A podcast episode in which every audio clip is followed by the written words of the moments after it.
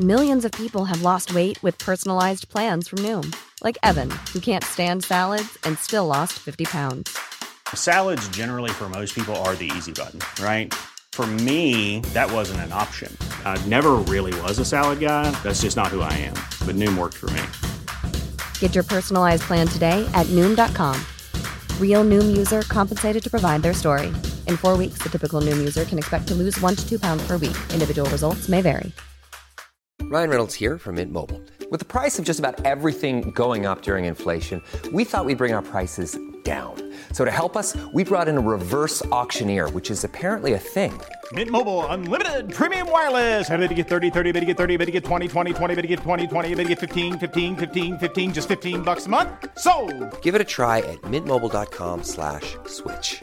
forty-five dollars up front for three months plus taxes and fees. Promo rate for new customers for limited time. Unlimited more than forty gigabytes per month. Slows full terms at mint mobile dot com.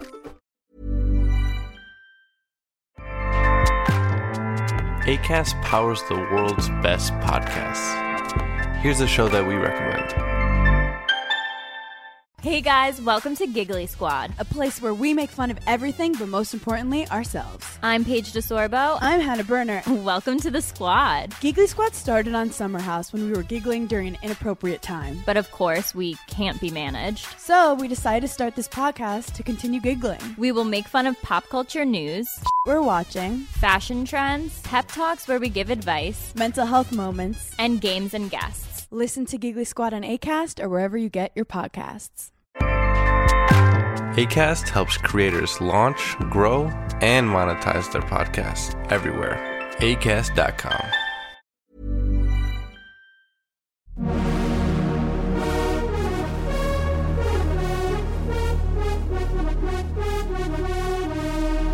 You're listening to Pop, The History Makers, with me, Steve Blame.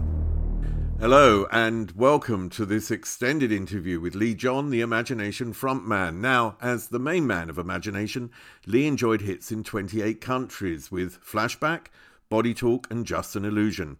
And in this interview, he talks about a documentary that he's been making about black British music, which is also called Flashback. His life during eighties Britain, his musical influences, the time as a child that he spent in New York, and his first appearance on Top of the Pops. It's a revealing, open, and sometimes moving interview, and if you lived through the eighties and nineties, you'll recognise some parallels to your own life. And I started by interviewing Leee about his parents. Uh, there was always music in the house. They came from St Lucia, and so therefore we would listen to the music of the day, calypso, Jim Reeves, Nat King Cole. In any Black Caribbean house in the sixties in the U K, that's what they'd be listening to. But my sister was a big influence because she was listening to um, Blue Beat and Ska and Motown and Stax, definitely Stax. And she was into, she liked the Rolling Stones more than she liked the Beatles because she thought they were more edgy. And I remember when I was very, very young, my mum bought me this record I heard on the radio, and it was um, uh, You Don't Know by Helen Shapiro. And I should say Helen Spitero, you know, you know, and I just love that. Well, my love, I love you so, but you don't know, you don't know how much I feel. Da, da, da, da. The melody was in my brain, and um, it stayed. That was one of the first melodic musical references. But then I do remember um, that in school, when I was in primary school, another piece of music that got into my brain was Rimsky-Korsakov's Scheherazade, which has stayed with me for a long time. Um, and I didn't even realize what the music was until, you know, the, the last thirty years, I discovered it, rediscovered it. And so that was interesting. So at a very early age, it was very diverse. And then um, singing She Loves You and all that kind of stuff. But when I actually started to get into to music, um, one of the first records I actually bought, by that time I'd, I'd moved to the States, my parents had split, moved to the States, and um, on the corner of where we lived was a record shop, so I listened to such diverse soul R and B music, you know, I, was, I, was, I wasn't even in my teens yet, and uh, I bought My People Hold On album by Eddie Kendricks, and at that time, Lady Sings the Blues, the first version of that with Diana Ross came out. And um, I'd gone to see the film and was so impressed by the film. I'm, I want to know who this Billie Holiday was. So I read the book, and then every reference in the book, I started to buy the music of these people like Duke Ellington, Count Basie, Satchmo, um, you know, Josephine Baker. I, I wanted to know all of these people, who they were. And uh, I just soaked it all up. And then at that time, we, you know, I started to listen to people like Isaac Hayes, Hot Buttered Soul, you know, um, this is before the theme, theme from Shaft came out. And then there were the, the vocal groups that were about. Obviously, everybody was into the Jackson Five because you were a kid. My cousins were into that, you know, the Love You Save. And I used to love the Maybe Tomorrow album and, and, and Never Can Say Goodbye. But then I also liked things like, um, is it Laura Lee I listened to, and the was it the the Presidents, and one of the local groups, very influential for me in in a sense. Um, just before I came back to the U K, was called, a group called Black Ivory, and they had a, a song called um, "Don't Turn Around." Don't turn around. Da, da, da, da. It was a very falsetto type sound, and uh, they had another track called "You and I Have an Understanding," which is a beautiful, beautiful song. And um, at that time, all the, it was a time of the Temptations and all these other groups, the Shy Lights, the Stylistics. Um, but I was mainly influenced, I think, by Motown, because I saw something that I could be. I would, I could be a Four Top, I could be a Supreme, I could be a Jackson Five, I could be a, t- I could be all of these people all in one person, because the fact is they were doing it and they put it on such a heavier stage. Um, but then I also loved people like Aretha Franklin. You know, I love the gospel side of stuff. And one of my favorite all-time versions of You Only Need to Get By was by Aretha. And I gravitated to, always wanted to know who wrote the songs. So I found out it was Ashford Simpson. So then that connected me with Marvin Gaye and Tammy Terrell. And, I, and then I became a fan of Ashford Simpson at a very early age. I bought all their albums, um, and till the point where, for me, the favorite album they did was Stay Free, Nobody Knows. This is like the late seventies into the eighties. And, you know, I just loved how they combined being in the soul pop into with the element of gospel with it. And then, you know, I loved all the divas and stuff like that. But one of my favorites was Natalie Cole. And I got to meet her in the mid seventies. I was writing for a magazine.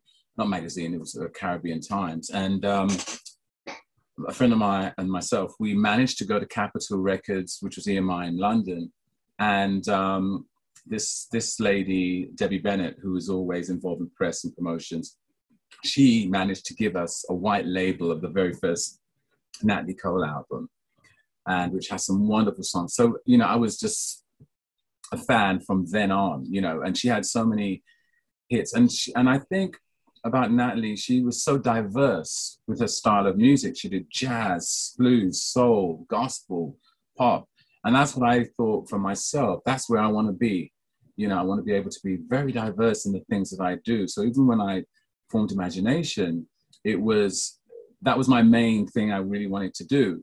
Can but, I take you back just a second though, before we get yeah. to that area? Because the one thing that really fascinated me in a way, because I come from a family of, of parents that also split, is that mm. you lived with your father, which is mm. pretty mm. unusual. Um, what was the relationship with your parents? And do you think the part, because I think for me, part of my drive in life came from want, needing my father to love me in some way. Mm, you know mm, what I mean? I always felt that my father didn't love me, and I think he didn't really. Mm. Um, there's lots of people probably say that. And, mm. uh, and and I think there was a drive, and I just wondered, because whenever, you, you know, whenever I talk to really famous people, there's they have mm, this mm. drive in their life to achieve something, and particularly early on. And that drive comes from an early age. And I just wondered if you'd ever analysed where your drives oh, yes. have come from. Well, my mum and my sister were very strong influences. My mum's always been working in the community, the black community in the U K. And she's, you know, she's an M B E, she worked half her life. And my sister was also involved in, in arts to the, to a degree. And when she went back to St Lucia, she was in, involved in charity. And I grew up in a household where you couldn't be lazy. You, you know, you can just sit down and say, okay, you know, when I left school, that's it. You know, even though if I wanted to be a singer, I still had to be doing something, do a job. And then, and, you know, in the nights you could still sing, do this and that. So, um, but prior to that, when my father took me to America, he actually didn't tell my mother. So he literally, um, they'd split by that time, and he kind of um, uh, took me on this long voyage on this, the S S France, the longest ship in the world at that time, took me to America. And we were on it for like two weeks. In those days, they took a long time to get to across the ocean. And my mother had no idea where I was until she got a postcard. So there was always that longing that, you know, I want to see my mom, you know, where is she? You know, and and and with that, with the memory of, of what I loved of England and stuff, there was a smell, there was a sense, there was colors. Then when I went to New York, it was a, it was like going into Disneyland. It was completely different. Um, as a as a, a young black guy coming from the U K, I just saw so much of people of me. I saw my own reflection. I saw it in, in so many different ways, and I thought I could do, I could do, I could probably do da da da da. To the point I got signed to a, la- a label that my father's wife um, pushed me to go into, but my father didn't know. And uh, and I won the audition, and then I recorded a few demos when I was very very very young. Um, and, you know, I, I remember singing for them, is it Close to You or something like that? And Me and Bobby McGee by Janis Joplin. For some reason, I, I love that song. And um, that's how diverse the radio was and stuff. And, but when you talk about my father, he came from a background where they didn't show that affection to their children when they were growing up. When I was younger, yeah, but as we grew up, he was like, um, he just expected me to to win the swimming um, meet. You know, um, I joined track uh, school, you know, expected me to get, you know, he just expected it, you know, but I didn't feel like if like, um, I was always trying to prove myself. And to the point where there was a moment when Imagination became successful when I came back to America after coming back to the U K. And he turned and he said to me, um, which was very, very, it cut me in two, was that, um, oh, if I didn't send you back to England, maybe none of this would have happened. Instead of saying, wow, son, you've done really well, look at you, da da da da. And afterwards, and uh, right from that moment on, I thought, I don't need you. I'm be- I'm big, bigger and badder and better, and I don't need you. I can get on and do it myself. You know, you've provided me a platform of birth, but I can now move on and do my own thing. And even before he passed away, which he passed away in two thousand, he was very much still thinking that what I did was a, a job, but the real job was come back to Saint Lucia, look after the land, look after the property. That's where you should be, you know, should be doing. But when he passed away, in his belongings, I found all my albums. Oh wow! And it was like, you know, you know, and he, but he'd been talking to other people about me. That was the situation, but he would never do it to my, I found it to my face. But I think he was brought up in that Victorian sort of, you know, this English tradition, um, which was passed down to the Caribbean, of not really praising your children. You know, a lot of them, you, think you know, that they don't show their affection. Perfectionist, maybe, because, I mean, I think when you listen to your voice and when you listen to your music, it is very much of perfection. It's very much, you know, like you have this feeling, wow, he's he's really going for it here completely.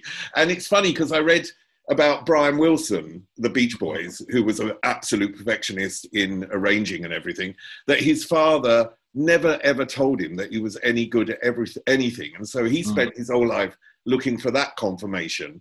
And it's mm. sort of a similar confirmation. I wonder if that sort of led you to, to actually say, right, I'm going to, I'm going to prove. There was a moment, obviously, where you stopped doing that, where you stopped saying. Well, yeah, I, I mean, I, I still do, in a sense, in myself. I still try and be a perfectionist. I still try and be the best at what I do. I still think I'm still learning, you know, and that's what led me to technology and stuff like that. And I thought, God, I don't know as much as them. I need to learn a little bit more. I need to learn a little bit more. I need, I don't know those dance steps so well. I maybe need to do that.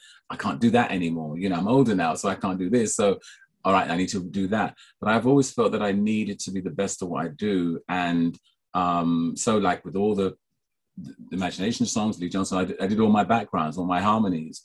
You know, Ashley would come in on a few bits, uh, but mainly. I remember meeting Freddie Mercury, and he was just stunned and astounded that how I did my arrangement. So he was saying he was, because he had to pay all the chords to do the vocals, but I just did it all in my head. You know, I'd be in the studio and I'd go, we'd, we'd be talking and I'd do the harmony there, do the harmony there. And, you know, and I was always very, very quick. Like our first album was done like maybe two, three weeks, you know, and writing, and I'd written songs from before, which we put in there. So I always had this aptitude of, um, and I loved harmonies.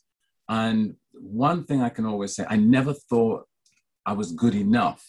That's one of the things I always, because prior to Imagination, I was uh, I was gigging, I was doing working men's clubs, uh, the Caribbean clubs, the bingo halls, pubs. It was fantastic, great audiences. It was a great training ground.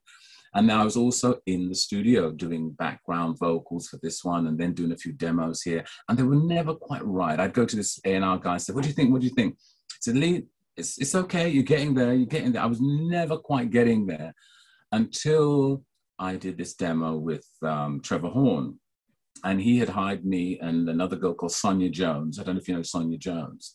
Sonia Jones is was one of the main big session singers back in the eighties and nineties. She, she did loads of things, but she's very well known that people don't even realize it's her imitating a Shirley Bassey-esque sound on the soundtrack of Life of Brian.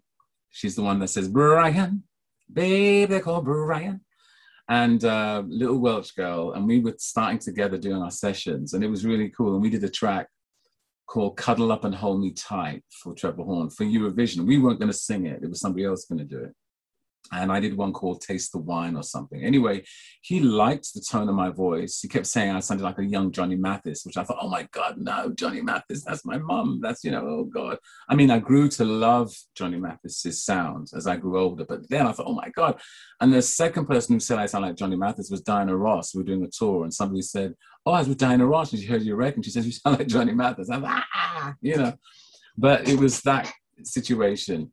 At least I was being compared to a legend. So, you know, but um, the Trevor Horn scenario got me into the studio with him, and he was working with, I think, Jeff Downs from Yes, I think, Yes, I think, and before Buggles.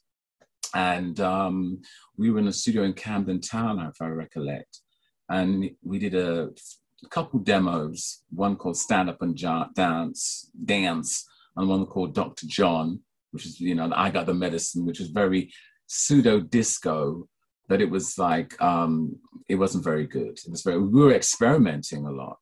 Um, and then I didn't like what I did because um, it didn't sound right. So I redid the whole vocal again and called it It's My Life, changed. That's when I knew you could always change the version of the song and people wouldn't know. And um, and then he called me back and said, look, I've got this other song. I want you to try it out. Um, maybe you can add in something to it. So I heard it, and it was this big production. And I thought, bloody hell, this is really cool. And at that time, he was, I think he was going out with Tina Charles. Um, and so she was, um, I, I think she's on the song a little bit. It's called Got to Be Good. And it just had all this production. This is like early Trevor Horn. And um, it was, it was, it was so visual when you hear the song, the bass and everything like that.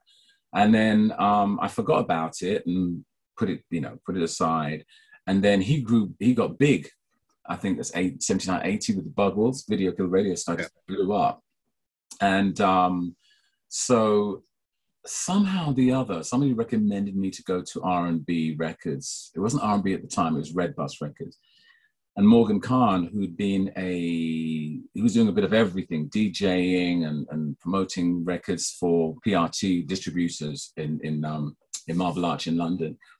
Um, I, he was crazy. I thought I was wild, but he was crazy. He was like, man, I want to get this. He played me all these records and said, you know, I want a track like this, da da da da, and played me all these music. And um, they're all from America. So then I said, you know what? I may have a song for you. So I brought the cassette down, left left it with him.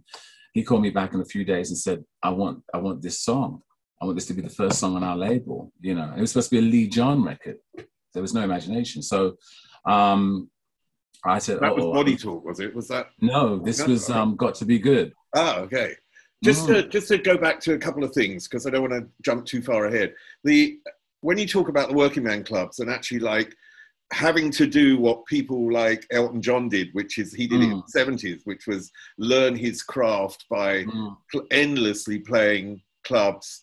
Um, and you did the same. And what's interesting about people like you is that there's a moment where it all comes together. There's a moment like, I don't know if you've ever seen Michael Jackson at the twenty-fifth anniversary of Motown, and yes, suddenly yes. Michael Jackson does the moonwalk, and he's Michael Jackson finally. Do you know yeah, what I mean? Yeah, it's he's, he's a content, yeah. yeah. Adele at the Brit Awards when she did Someone oh. Like You, and, and, and you just feel that moment, and you go, wow, that's, everything's come together at this time. Yeah. And suddenly, yeah. It, suddenly it works. What did, what did you learn from those clubs, do you think, that really added to becoming Leee John of Imagination? I learned about the audience. I was with the Sun Valley Serenaders uh, at the George Canning Pub on a Thursday, Wednesday, Thursday night. And then in the rest of the week, I was a singing waiter, singing um, songs from the West End. We're the waiters of Encore, we sing and dance, we give you more than any other stuff at our pub in town, with Gary Shell and a singer called, an actress called Tammy Jacobs and Sally Temple and Um, Steve Armley. I'd love to track these guys down now, I really would. And we had a, a, a, a, a, a we were on the front pages, I think, or, yeah, of the second, second page of the Evening Standard, of this place called Encore. So I was doing that, and then dash away at, at, at in, no, I, I do the George Canning Pub between seven and ten, rush down to Brixton, dash to Encore, change up, and get ready to do the midnight show. So what did and you learn from the audience then? What was it specifically? Learning from the audience was that don't be afraid of them, number one. And also, if you are yourself, they will embrace you. And also how to interpret different songs, because I was singing everybody else's songs. I was doing reggae, I was doing calypso, I was doing uh, uh, the songs of the day. Um, and until I started writing my, I was always writing my own material, but Um, I mean, for example, the bingo halls were the greatest audiences because you did three little spots and I loved it. And, you know, you get the old ladies coming up and giving you, hello, love, would you like a drink? Hello. You know, and, oh, here's a little fiver. And, you know, and um, if my mates came to see me, they'd drink up all my my, my savings, all my um, earnings, you know, because uh, they'd say, oh, put it on his, put it on his tab. But it was like those bingo halls had like sometimes like two thousand people because they were old theatres. And so it was like, wow. So I learned how to experiment. I learned about how to, you know, how to experiment with my, my the way I dressed, um, how I threw my voice. I learned um, to to just the communication and what, how you, you knew when you were singing, like I'd sing, Daddy's Home, how to melt someone's heart, you know, by singing that song and how to do it and just capture someone, someone will go, ah. Tell me, how, how, how do you melt someone's heart? Tell me. When you sing that song, when you sing Daddy's Home, it's going to melt someone's song. Oh, my love. It's the melodies. You know, it's the melodies. Of, it's, it's really hard nowadays because some of the songs you hear nowadays are so electronic and sound like computer games with, with vocals on top of it that you don't, they forget that it, the, the strongest songs that hit you, even like Body Talk, there's a melody.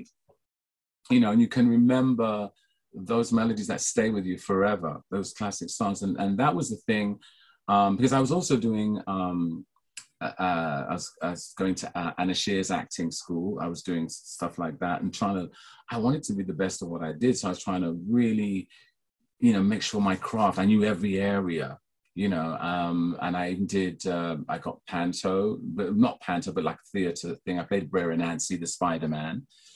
And, um, and that was with, actually, the musical director was um, Chris Cameron, who was the uh, who became one of the main musical directors for George Michael.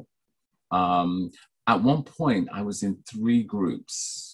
At one point, yeah, I was doing Fizz, who was a jazz funk group, um, Sun Valley Serenaders, and something I can't remember who the other ones. But with Fizz, we were doing all these college and university gigs, and they were like young guys, and um, myself. By this time, I had Ashley Uh, on board playing bass, and um, we did the Casio College, and George Michael's band, um, I can't remember the name, they were supporting us.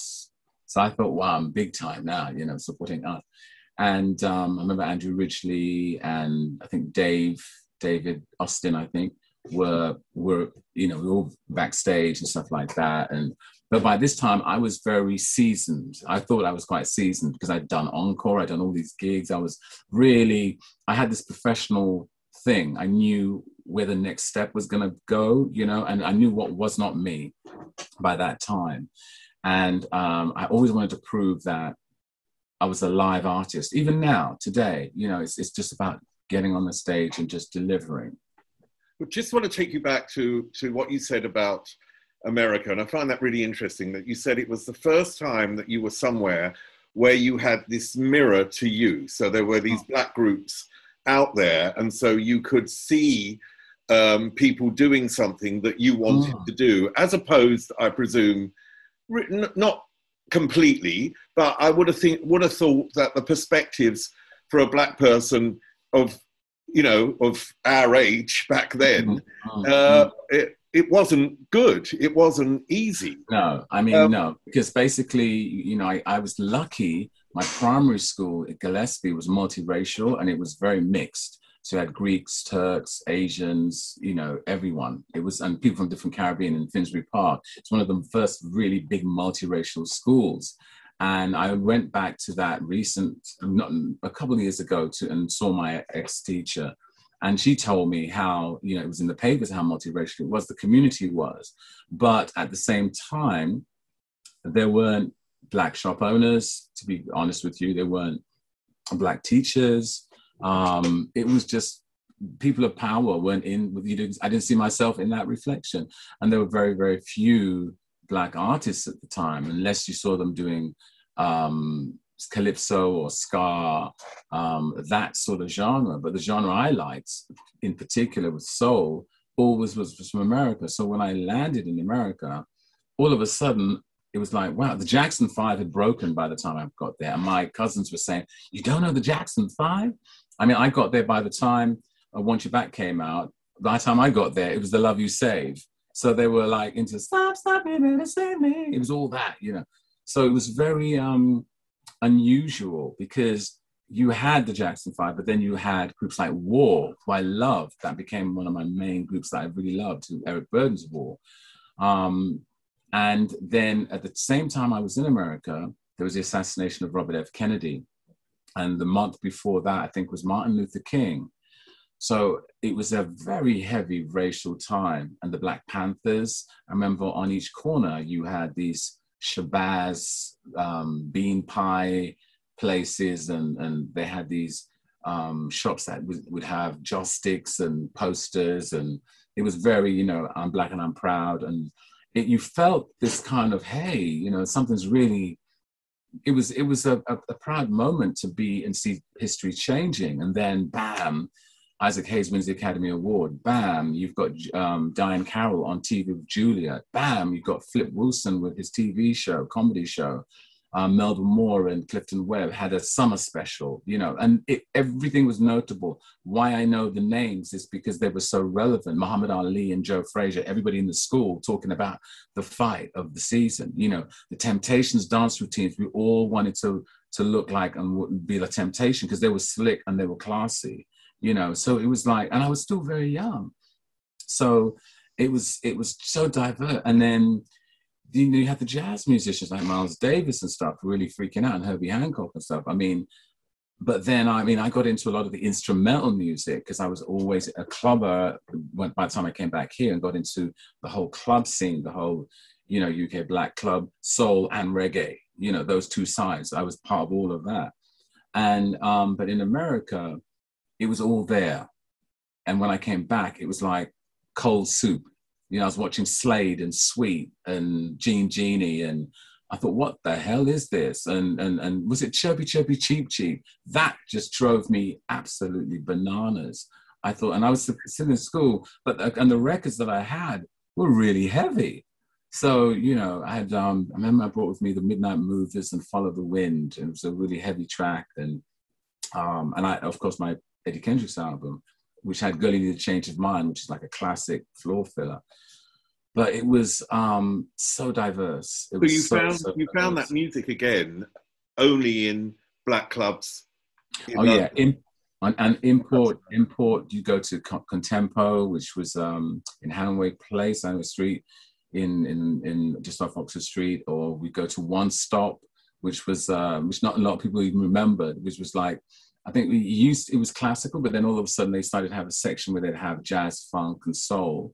And you can go into a little booth and sit down and listen to the record. And I had my, remember I always had a cassette tape recorder. Everybody knew me, had no, I'd have an, a Panasonic cassette tape recorder. And I'd tape some of the tracks that I was listening to. Or I'd go to Cheapo Cheapo in, in, uh, in Rupert Street, and you get the same album there, but cheaper. Like instead of fifteen pounds for two pounds. And, you know, but I was an avid record buyer, you know, because I just loved the music. And then while at school, when I came back from the States, um, I was just wanted to know what was going on. And my cousin took me to like my first blues in, um, called Bluesville, actually, was in, in Turnpike Lane. And it was heavy dub, heavy reggae, which was cool.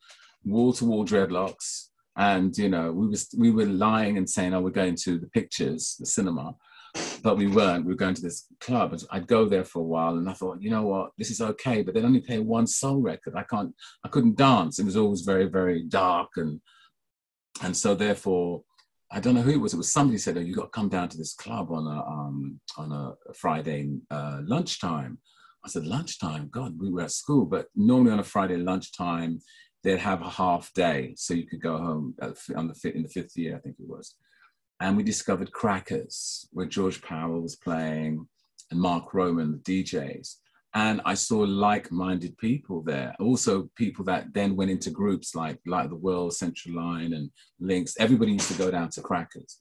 And it became, there were people there like Trevor, Trevor, um, Trevor Shakes, who was one of the top dancers, and Leon Herbert, who became a big actor and dancer. And he's actually doing a documentary on dancing of that period.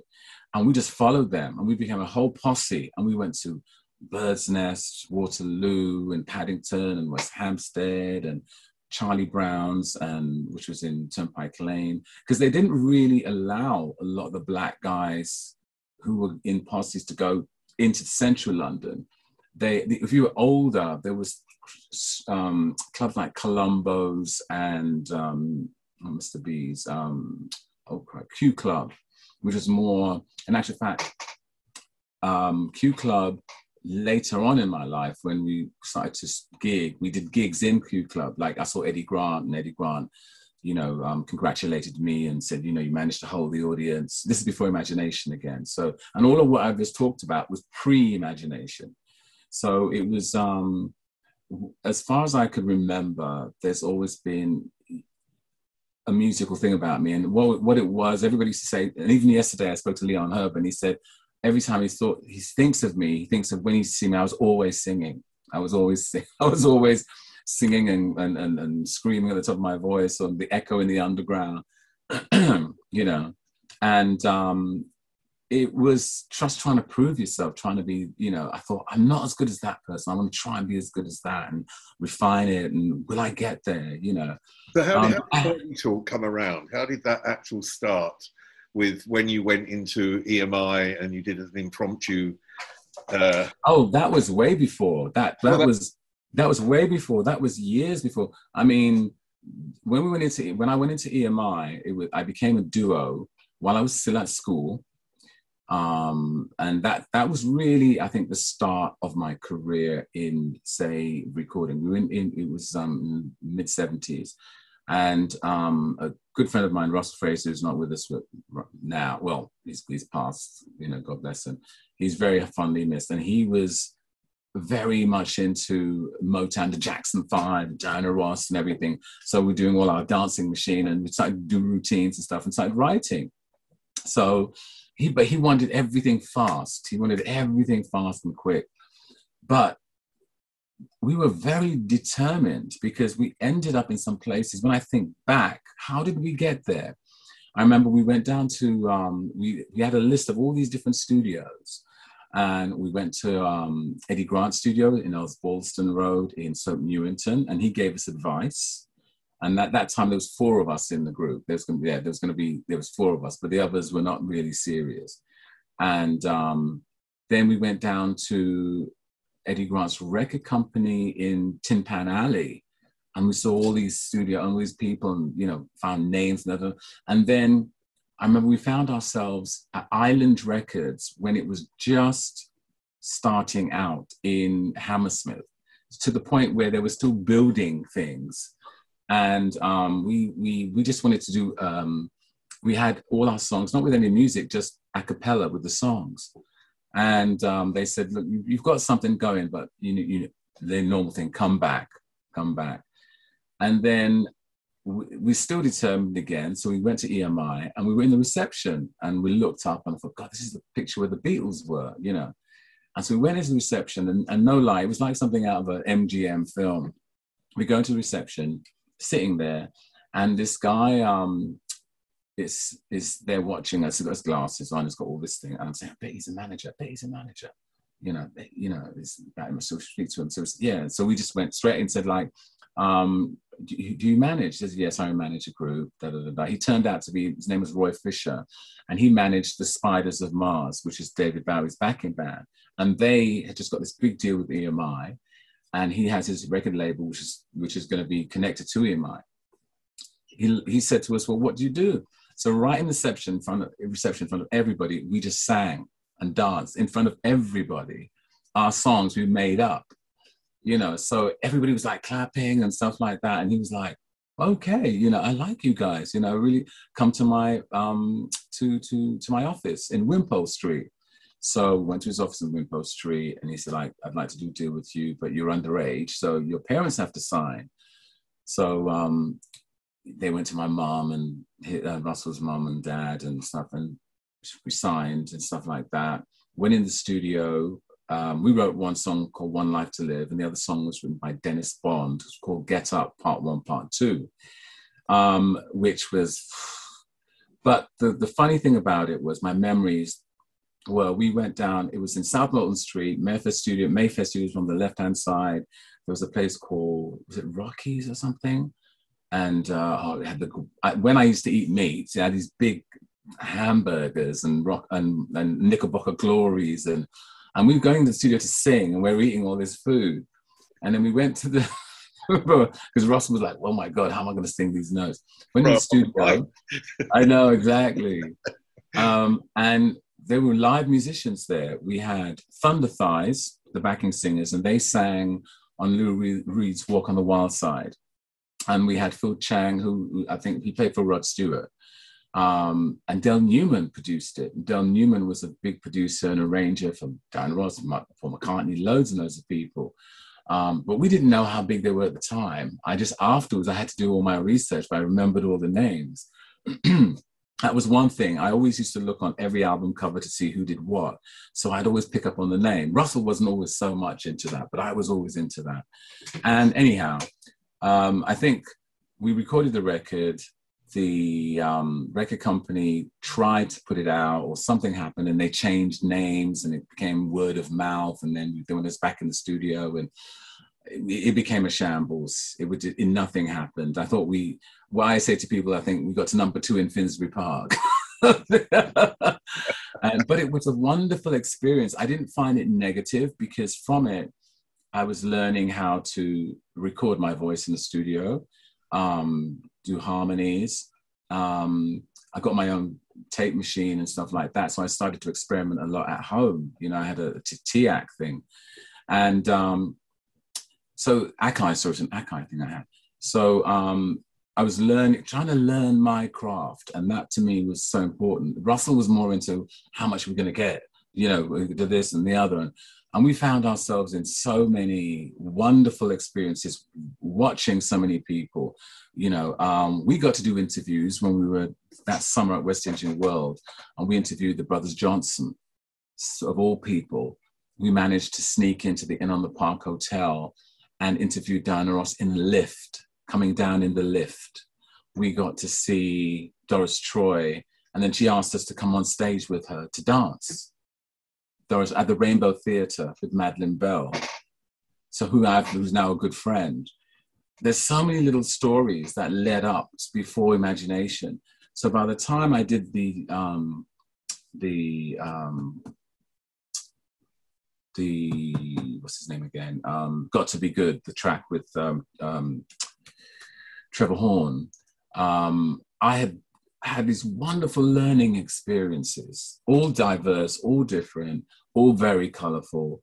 Um, I was even, I, I, the other day I even forgot, and I said to somebody, I, um, after Marcel left, Marcel King left, uh, left Sweet Sensation, I was offered the job to be the lead singer of Sweet Sensation, you know, but I turned it down because I'd seen them at the Lyceum, and I thought, oh, great. And I thought, I don't want to replace, you know, and I was very much into, I'd studied the industry by then, and I knew a little bit about. Millions of people have lost weight with personalized plans from Noom, like Evan, who can't stand salads and still lost fifty pounds. Salads generally for most people are the easy button, right? For me, that wasn't an option. I never really was a salad guy. That's just not who I am. But Noom worked for me. Get your personalized plan today at Noom dot com.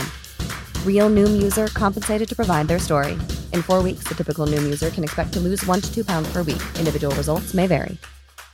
Ryan Reynolds here from Mint Mobile.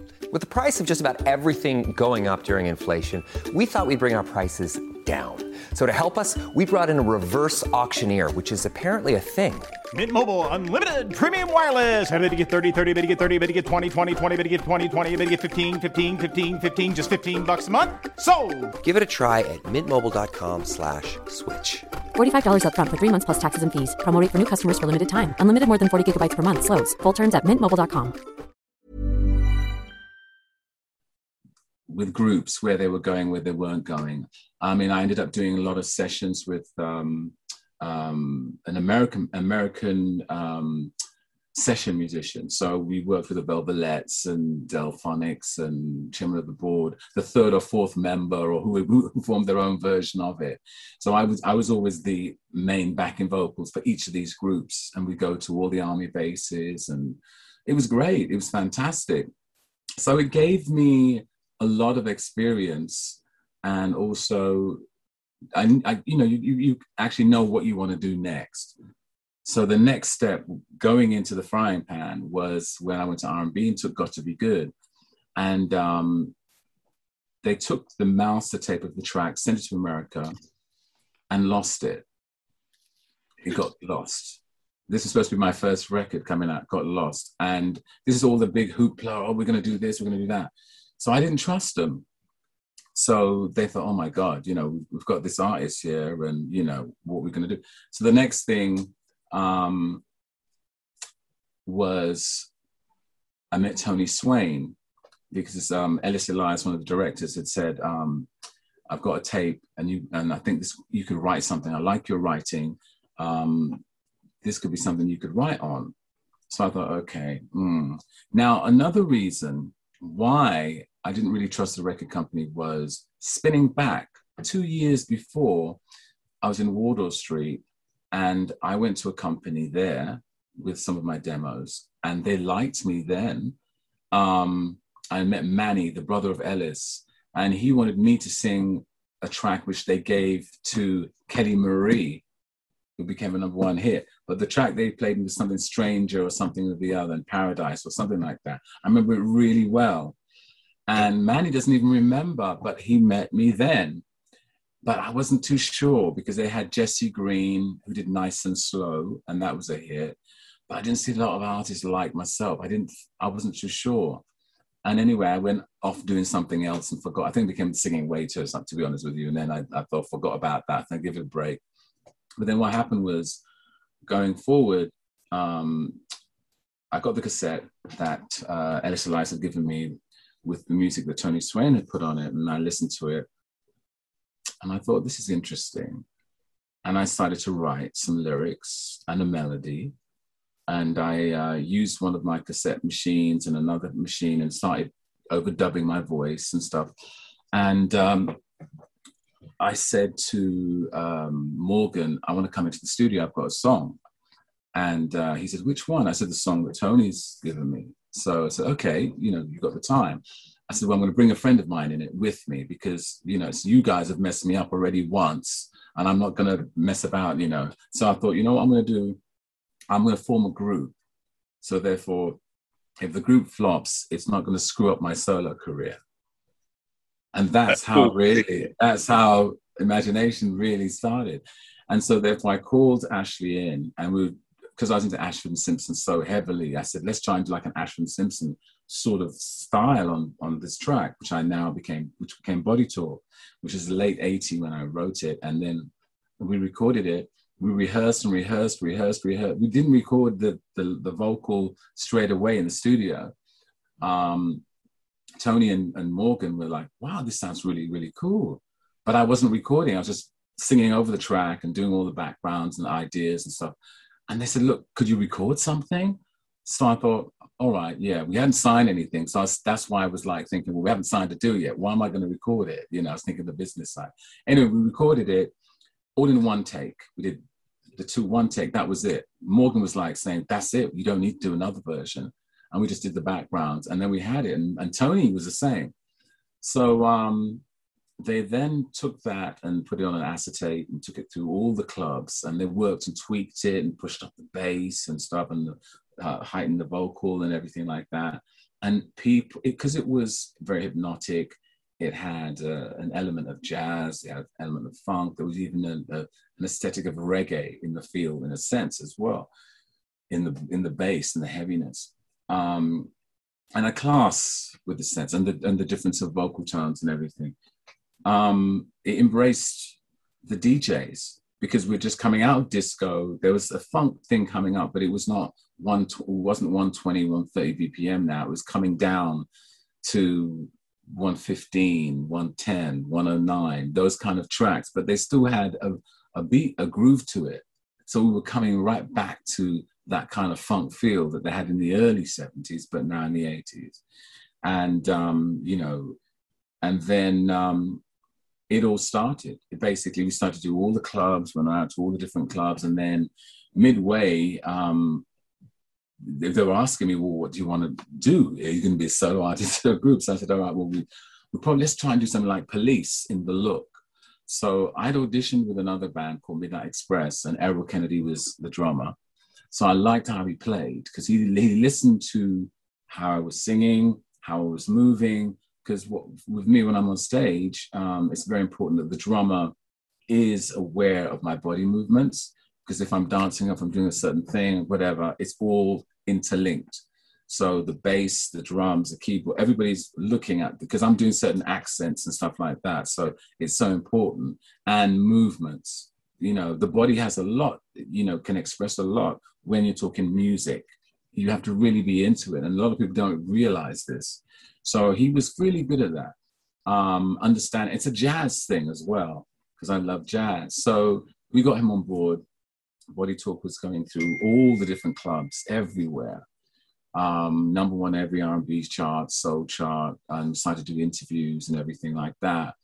And um, walking down Tottenham High Road one day, um, somebody from the house I was sharing, because I'd left home by this time, because I thought, well, it's time to be the musician and be on your own, said, you've got a phone call at home. The record company's trying to get hold of you. Where are you? Where are you? This is pre-mobile.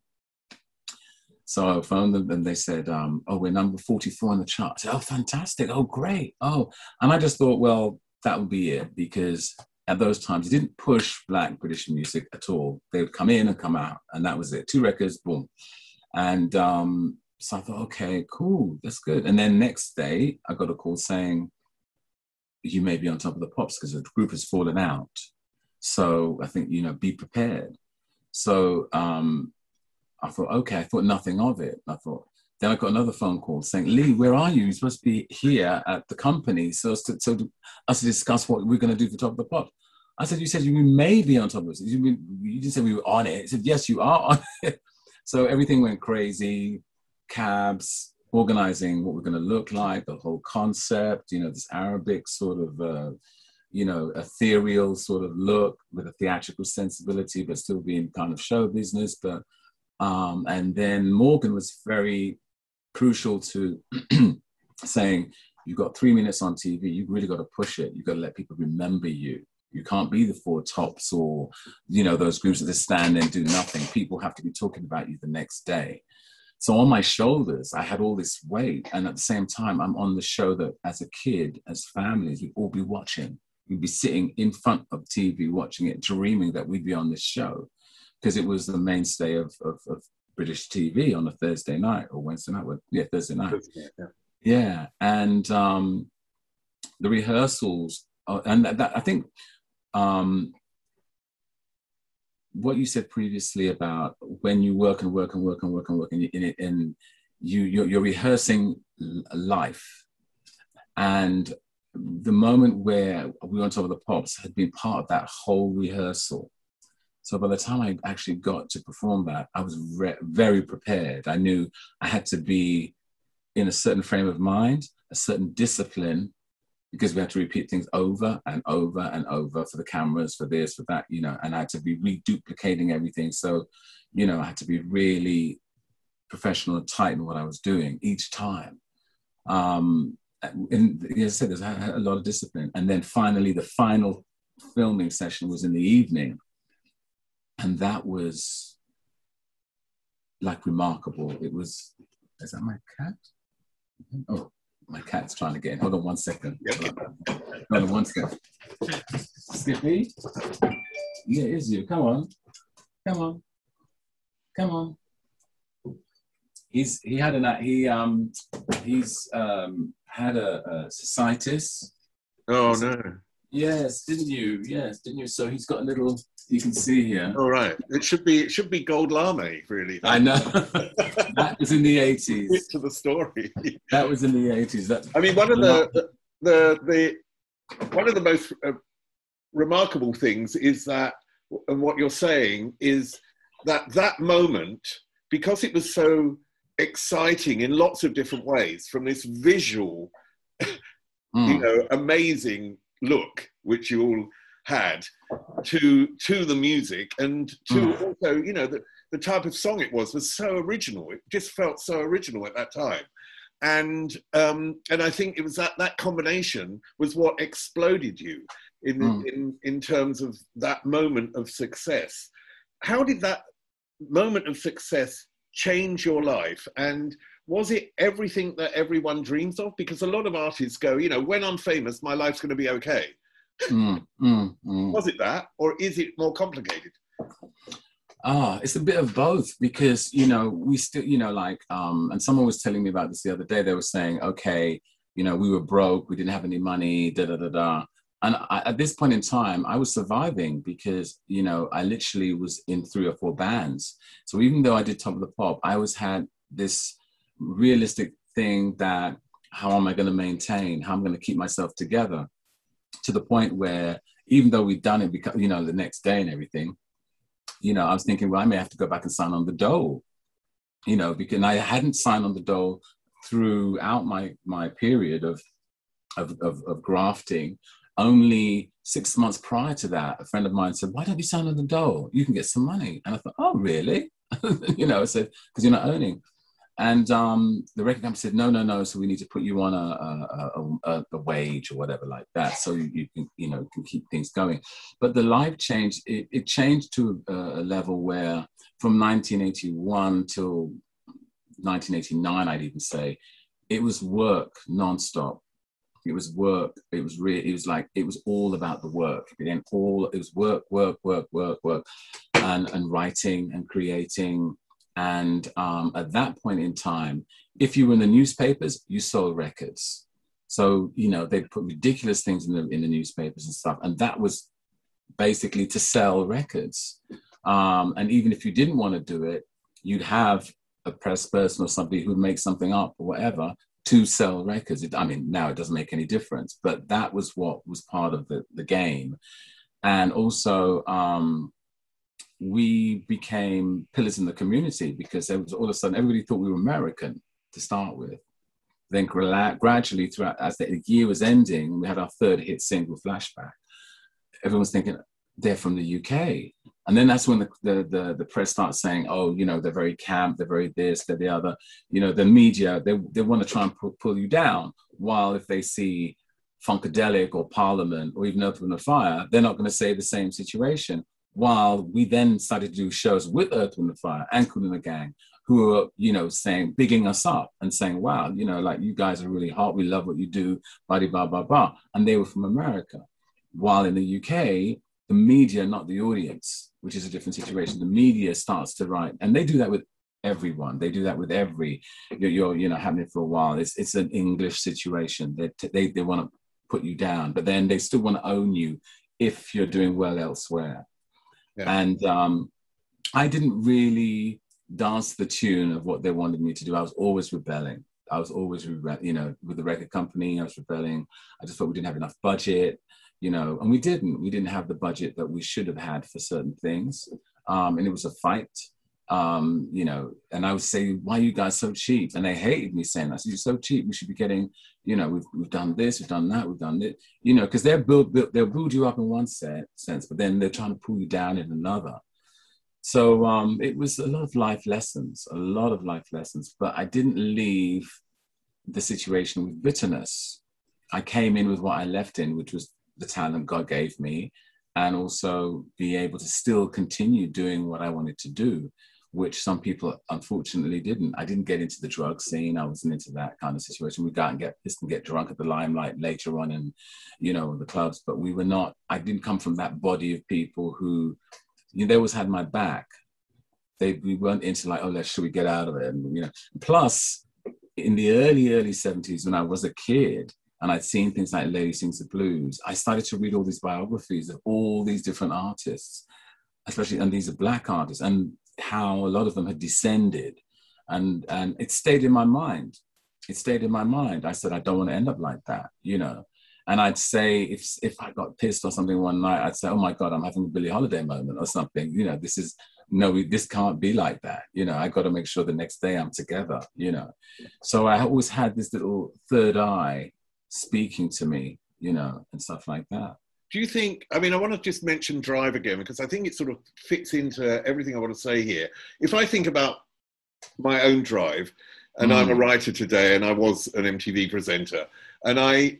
my drive, I think, came from the fact that, okay, the seventies and eighties were shit. If you were black, if you were gay, if you were a woman, you know, there was misogyny, there was racism, there was homophobia. It was everywhere. You know what mm, I mean? Mm, now, mm. I don't want to compare myself as a uh, as a white gay man to mm, a black man, because there isn't a comparison, but there is a comparison in one sense, I think.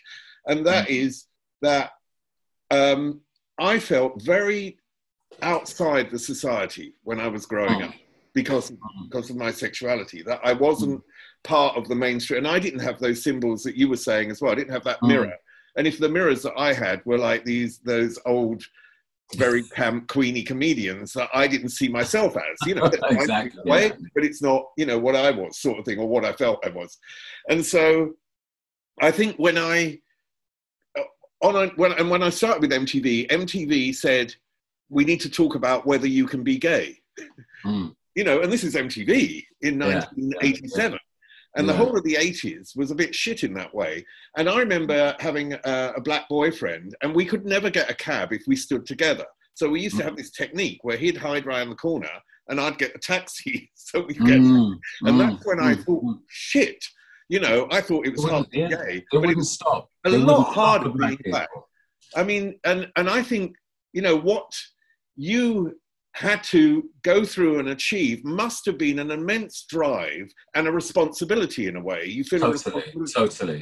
So I, th- I tell you, um, one of the things I was talking to my mate Leroy Logan, who's um, um, portrayed in the Steve McQueen Small Act series, and Tyrone Huntley portrays me, which is interesting, which is really, I, I didn't think that anyone, I reached this age where someone's actually portraying me, which was uh, a, a thrill. But I was talking, we were talking and said, don't you remember those days when the Black Marai would be driving down the road and they would stop you and s- stop and search?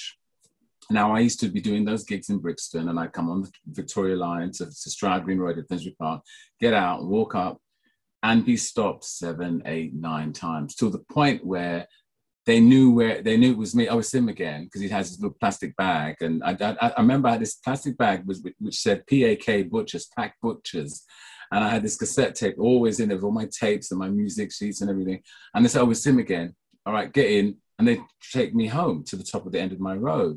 But then there were other times when I had to dodge in and out of streets. If you saw them, you you hid and then you moved out. And it was like, you, it was a fear, because you thought, oh my God, they'll stop me, that, you know, throw me in the, in the, wherever.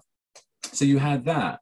Then you had a situation is like when we were going out to the club scenes, um, and like my mate Leroy was driving, we'd get stopped, or we'd be watching to make sure police is going past us, but they would just stop us, you know. Um, Because and, wider racism, that, that music of that era, and this is what you're doing with, with Flashback, the movie, mm, you know, the, yeah, the music yeah. of that era uh, wasn't, wasn't at the time given enough respect and no, airtime no.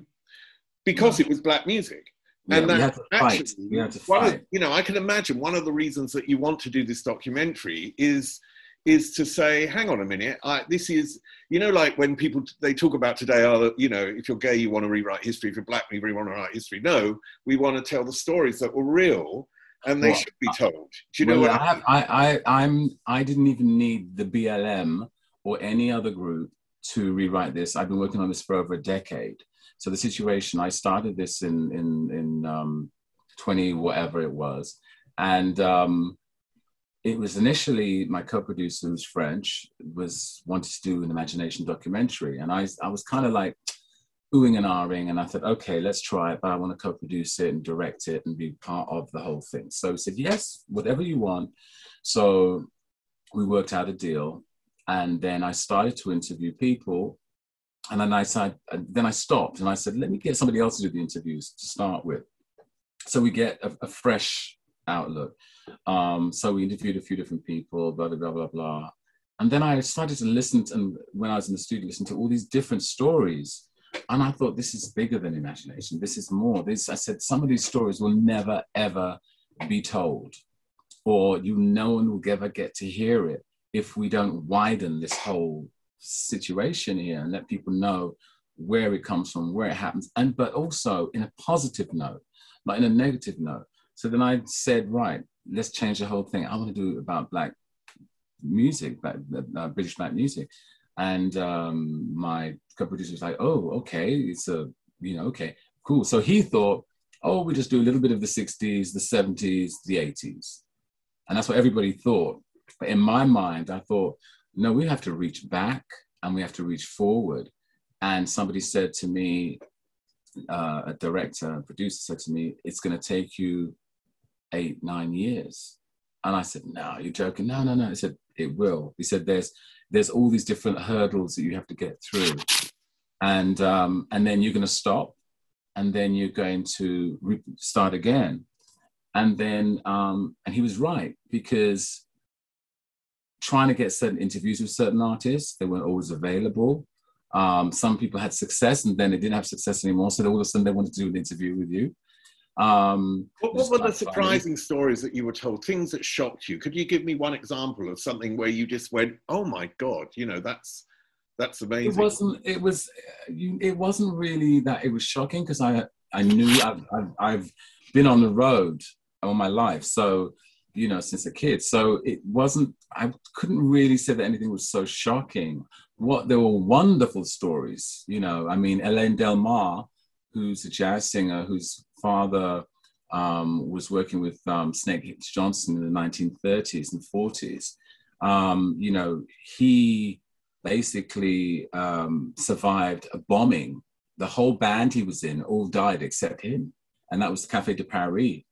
So Snake Hicks Johnson's died, everybody else died, but he survived it, and uh, then formed his own band. Uh, and uh, she told me some wonderful stories. So those are interesting. Lavi Siffre, who never does interviews, um, uh, extraordinary um, musician and, and, and person. Eddie Grant, who I interviewed, who I knew as a kid, you know, um, he told me they made it in Germany first because there was the outlet. You know, when they were in the when he was in the Eagles, with Baby Come Back, before it came, you know, before it actually come out, came um, became a hit over in the U K, Britain following yet again. You know, it's it's there was so many stories. I mean, I've interviewed people from sound systems to D Js, pirate radio, people of um, um, from the classical field. We got that's where how far I went back to the early days of classical music. Um, Nadine, Nadine, Nadine Thompson, Thompson, I think. Uh, no, Shirley Thompson is a classical conductor, uh, female black conductor who's done some fantastic arrangements. Um, and she introduced me to a world I didn't even realize existed of classical black composers, uh, which we've now put in the in the documentary. Um, to the point where, you know, we we we got into grime and dubstep, which is a, all the derivative of, of reggae and of the U K reggae scene of Lovers Rock. But then also we have the Brit funk scene and the club scene. And then, you know, we had the acid scene, you know, the house scene. Um, there's so many, you know, the acid jazz people, you know, I interviewed. I literally went through that period of talking about Normski when he had his show, because it was derived from, they saw M T V and thought, wow, we, we have to change our, our, our look on T V. To interviewing one of the Cleopatras, first black young group to have a, a cartoony sort of show. Um, so I've had some extremely diverse people, and um, we're nearly to the point of now finishing it. Um, but it's, it's interesting because you talk about this, and it and it's an it's again the expansion of musical horizons, isn't totally. it? I mean, you're going it's almost like.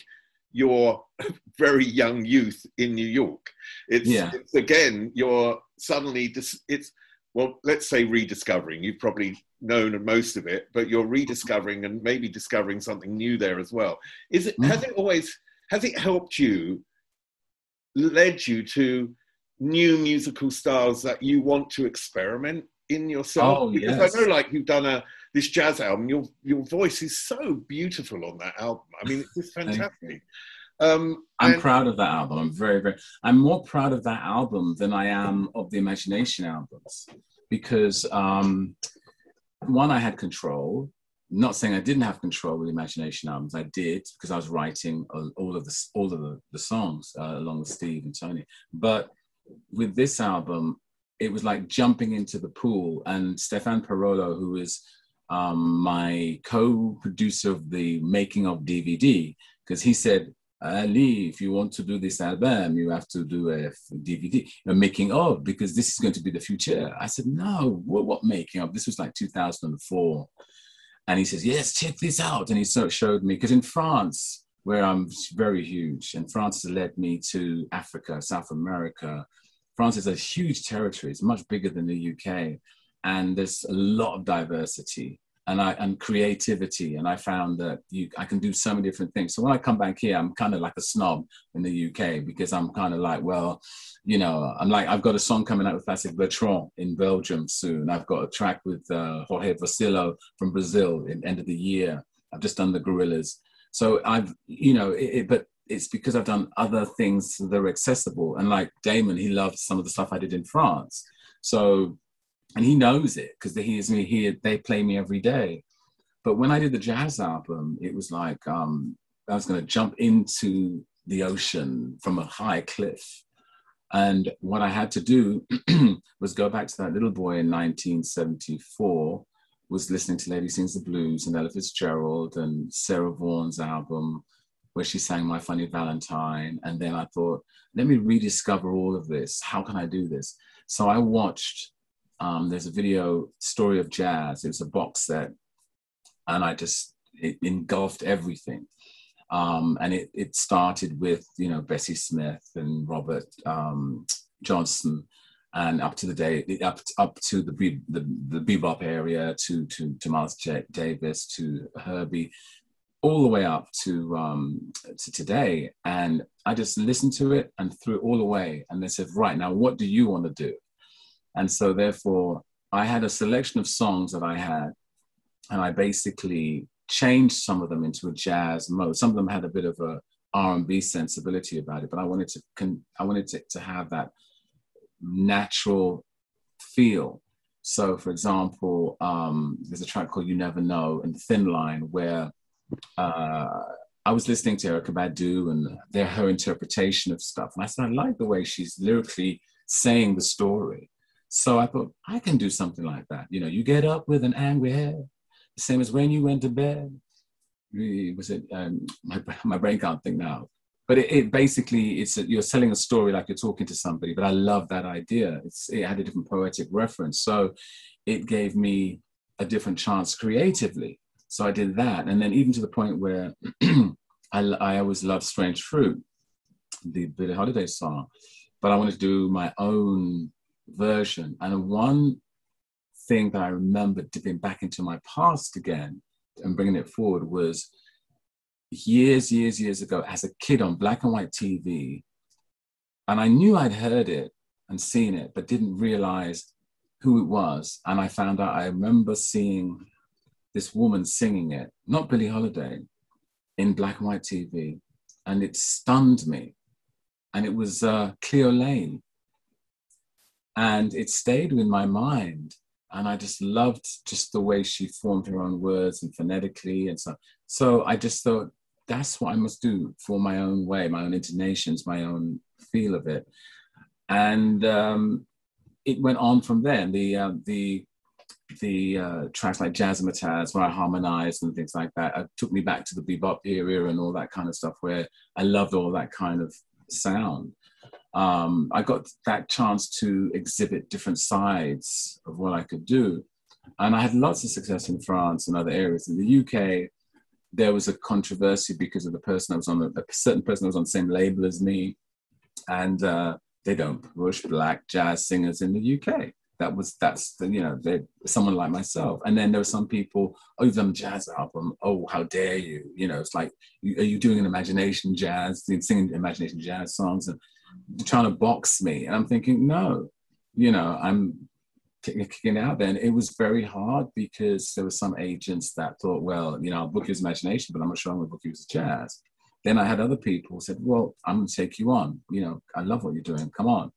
And I developed a completely new audience um, who now weren't probably into Imagination, but they're now into me doing the jazz. So now when I do my shows, I get both, because I can merge the two.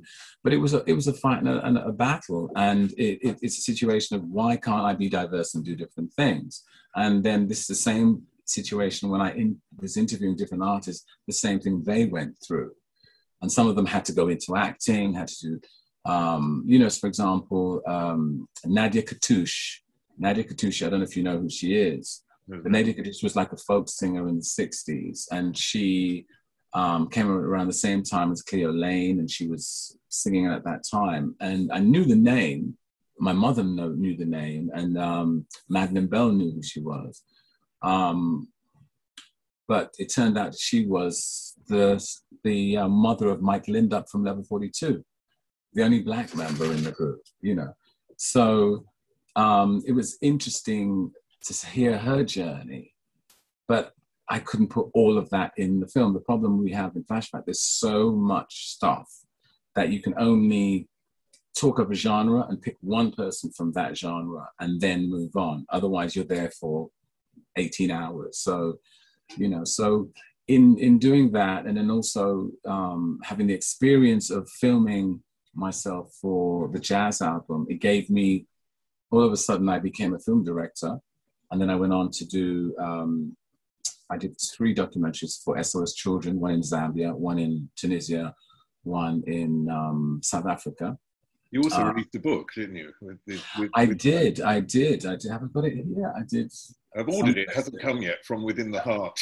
Within the Heart. Thank you, thank you. All the money goes to the charity.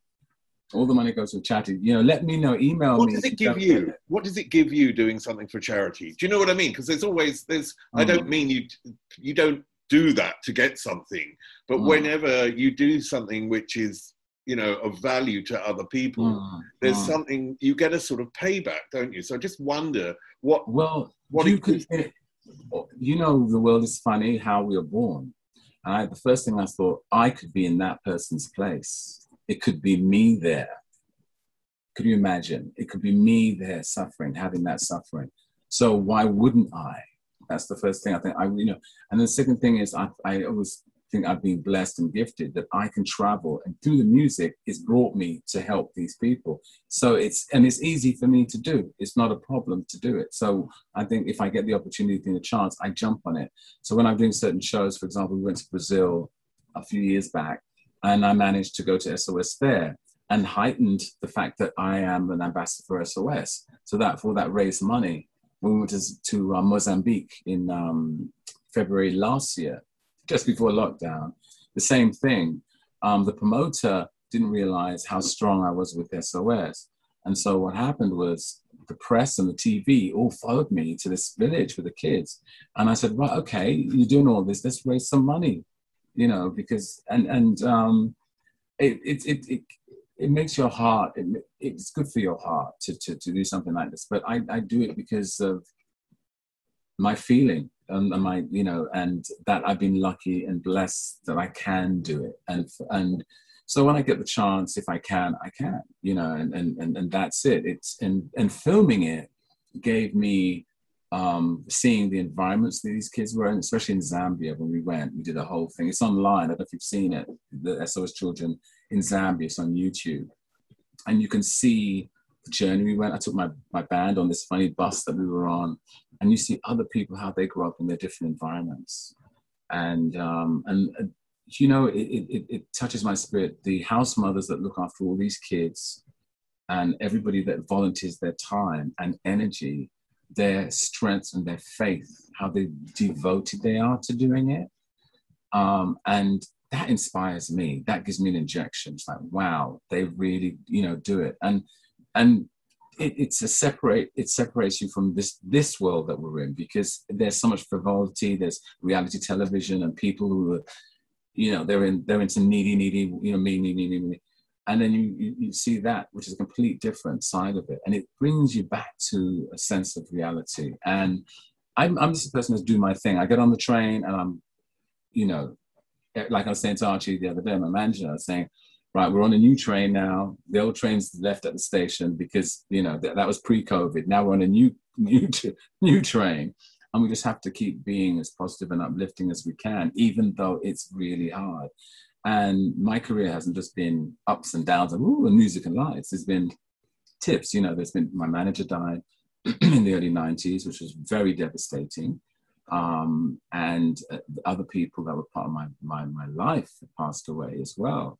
Um, and it was, you know, there were certain points. So now we're in the COVID period. It, it reminded me, and I've talked to this to some people, it reminded me, and it's not the same, when the AIDS pandemic first started, because people were comparing the AIDS pandemic to, no, I was comparing the AIDS pandemic to this period, because I was saying, you've got people that were very ignorant about AIDS, then you've got people that are ignorant about taking the injection.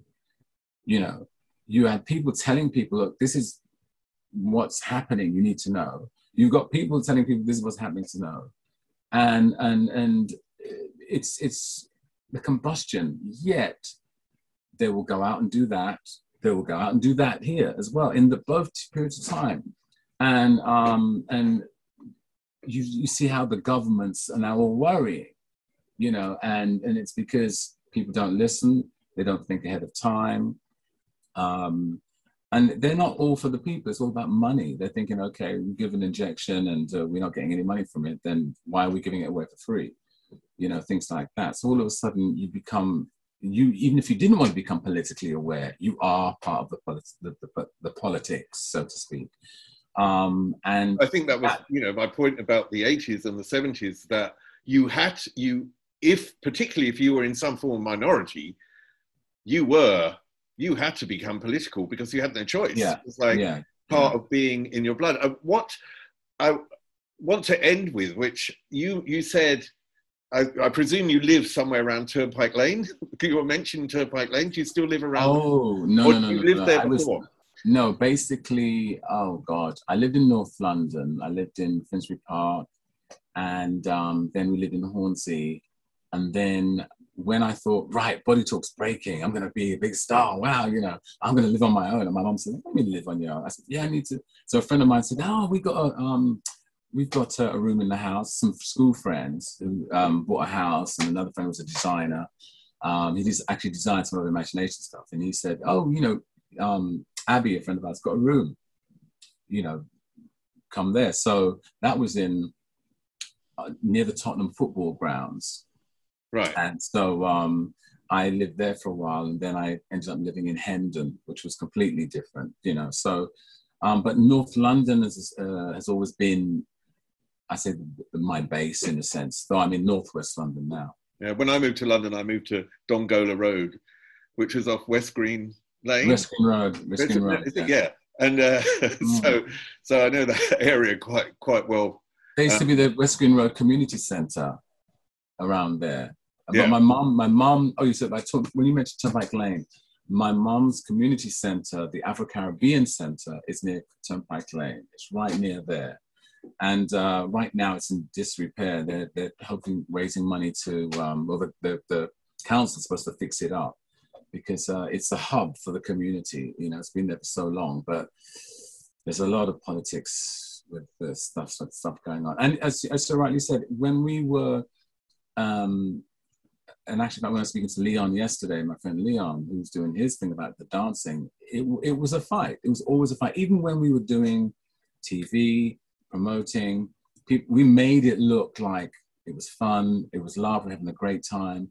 But I was watching um, Live at the Dominion. You can go on YouTube. It's going to be there for a while, but it's going to go. And our first live tour, we sold out seven nights. And actually, in fact, we've got an award. It's over there. Seven nights, um, eight shows at the Dominion Theatre in London. No British black band had done anything like that. None. Even today, I don't even I don't see anyone like that. You know. But no one knew, no one made anything about it. It was like, oh, okay. But it was a big deal. And we did it twice. And um, I was watching the performance because a keyboard player the other day was saying he hadn't seen it. I said, oh, go online, da, da, da. So I said, you know what? I'm going to watch this because we're doing a fortieth anniversary album, which is coming out next year. It's going to be like uh, fourteen albums, three or four of them with unreleased stuff, some live stuff, some rule, it's going to be really, really cool, and some shows that we're going to put in. And um, so I was listening to all these different tracks and stuff I hadn't listened to for years. So as I was doing this, I just clicked on to YouTube to watch this Dominion Theatre and watched myself. And then I was surprised at myself, seeing myself there. I thought, oh my God, wow. And I then I was speaking to Mel Gaynor from Simple Minds, who's been drumming for us for a long time. And he said to me, you know, I loved it. I loved that show, Liam. And I, I said to him, I was so serious. I was very serious. I had to get it right. Even I'm singing the sexy songs and the, I was all the way through. I'm serious. I'm laughing at a few little bits and pieces, but because I knew the camera was there and everything, I had to be serious. I had to be strong. I had to be tough. I had to be on it. And um, and then I watched another episode, which is completely different, uh, maybe a year later. We're in Los Angeles, and we're on Soul, the, the, the, the program called Soul Train, which is presented by Don Cornelius, and Marvin Gaye was on the same show. And basically Don Cornelius says something like, this is the man that gives, this is the group that Marvin Gaye gives his stamp of approval. And I thought, wow. And then when I watched my performance, we did Changes and we did Just an Illusion. And when, when I'm watching my performance, my shoulders are like out here. And I'm like, on your march, get set, go, bam. There again, that face is serious, it's strong. And by the time we finished the routine, I'm like out of breath. But it's so serious and it's so strong. I thought, you know, that's probably how I look back at myself. I think, you know, you, you had a lot on your shoulders. You had to really maintain. So you could, even though it looked like we're joking and having fun, we were and having fun and laughing and stuff. It was serious. It was very, it was always like, it was work. It was like, get it right, make sure you're on point. And that's what I see in the Dominion. Do you understand what I mean? Yeah, yeah. It was like, it wasn't... yeah. But, I mean, what I just finally like to say, because I think what's really fascinating is that you've, you've, you had sort of one massive career that opened into so many, mm. um, and it opened up so many uh, avenues in your in your life. And I think that's really fascinating. You're not someone who's like looking back at a high point and that was it. You're someone oh. who's had the high point and it's carried on in different ways. Oh, because God. The most important thing as a human is to keep developing and creating, and that's what you've done. And it I really is. appreciate it. It is. I mean, so yeah, I had. Thank you. I mean, I've had some really good high points, and you know, I still get excited. You know, the Gorillaz, you know, has a, was a number one on iTunes. The track I did, the Lost Chord, um, in every decade, I've always had something. You know, I had number two in, in the nineties with The Mighty Power of Love. That was with Mood to Swing, which I introduced. We had a number one with Instinctual, which introduced David Morales. Um, I did something with, um, and what's the name again, D J Fantasy, which was uh, Mind, Body and Soul, big U K garage record. Then um, they're always something, the D Js always love me. They always want me to do something. So it's fun and it re-innovates. So I think in doing that, so I, I it's it's fun to do it as long as you enjoy it, and as long as there's a little bit of melody going on with the beats, then I'm happy, you know, so, and harmony. And that's it for this full-length interview with Leee John. I'll see you next Thursday for Throwback Thursdays and every Monday for a new podcast interview.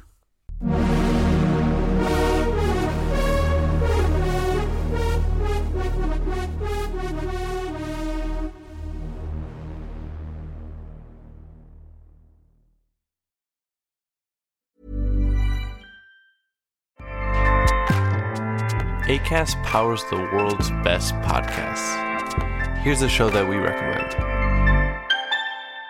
Hey guys, welcome to Giggly Squad, a place where we make fun of everything, but most importantly, ourselves. I'm Paige DeSorbo. I'm Hannah Berner. Welcome to the squad. Giggly Squad started on Summer House when we were giggling during an inappropriate time. But of course, we can't be managed. So we decided to start this podcast to continue giggling. We will make fun of pop culture news.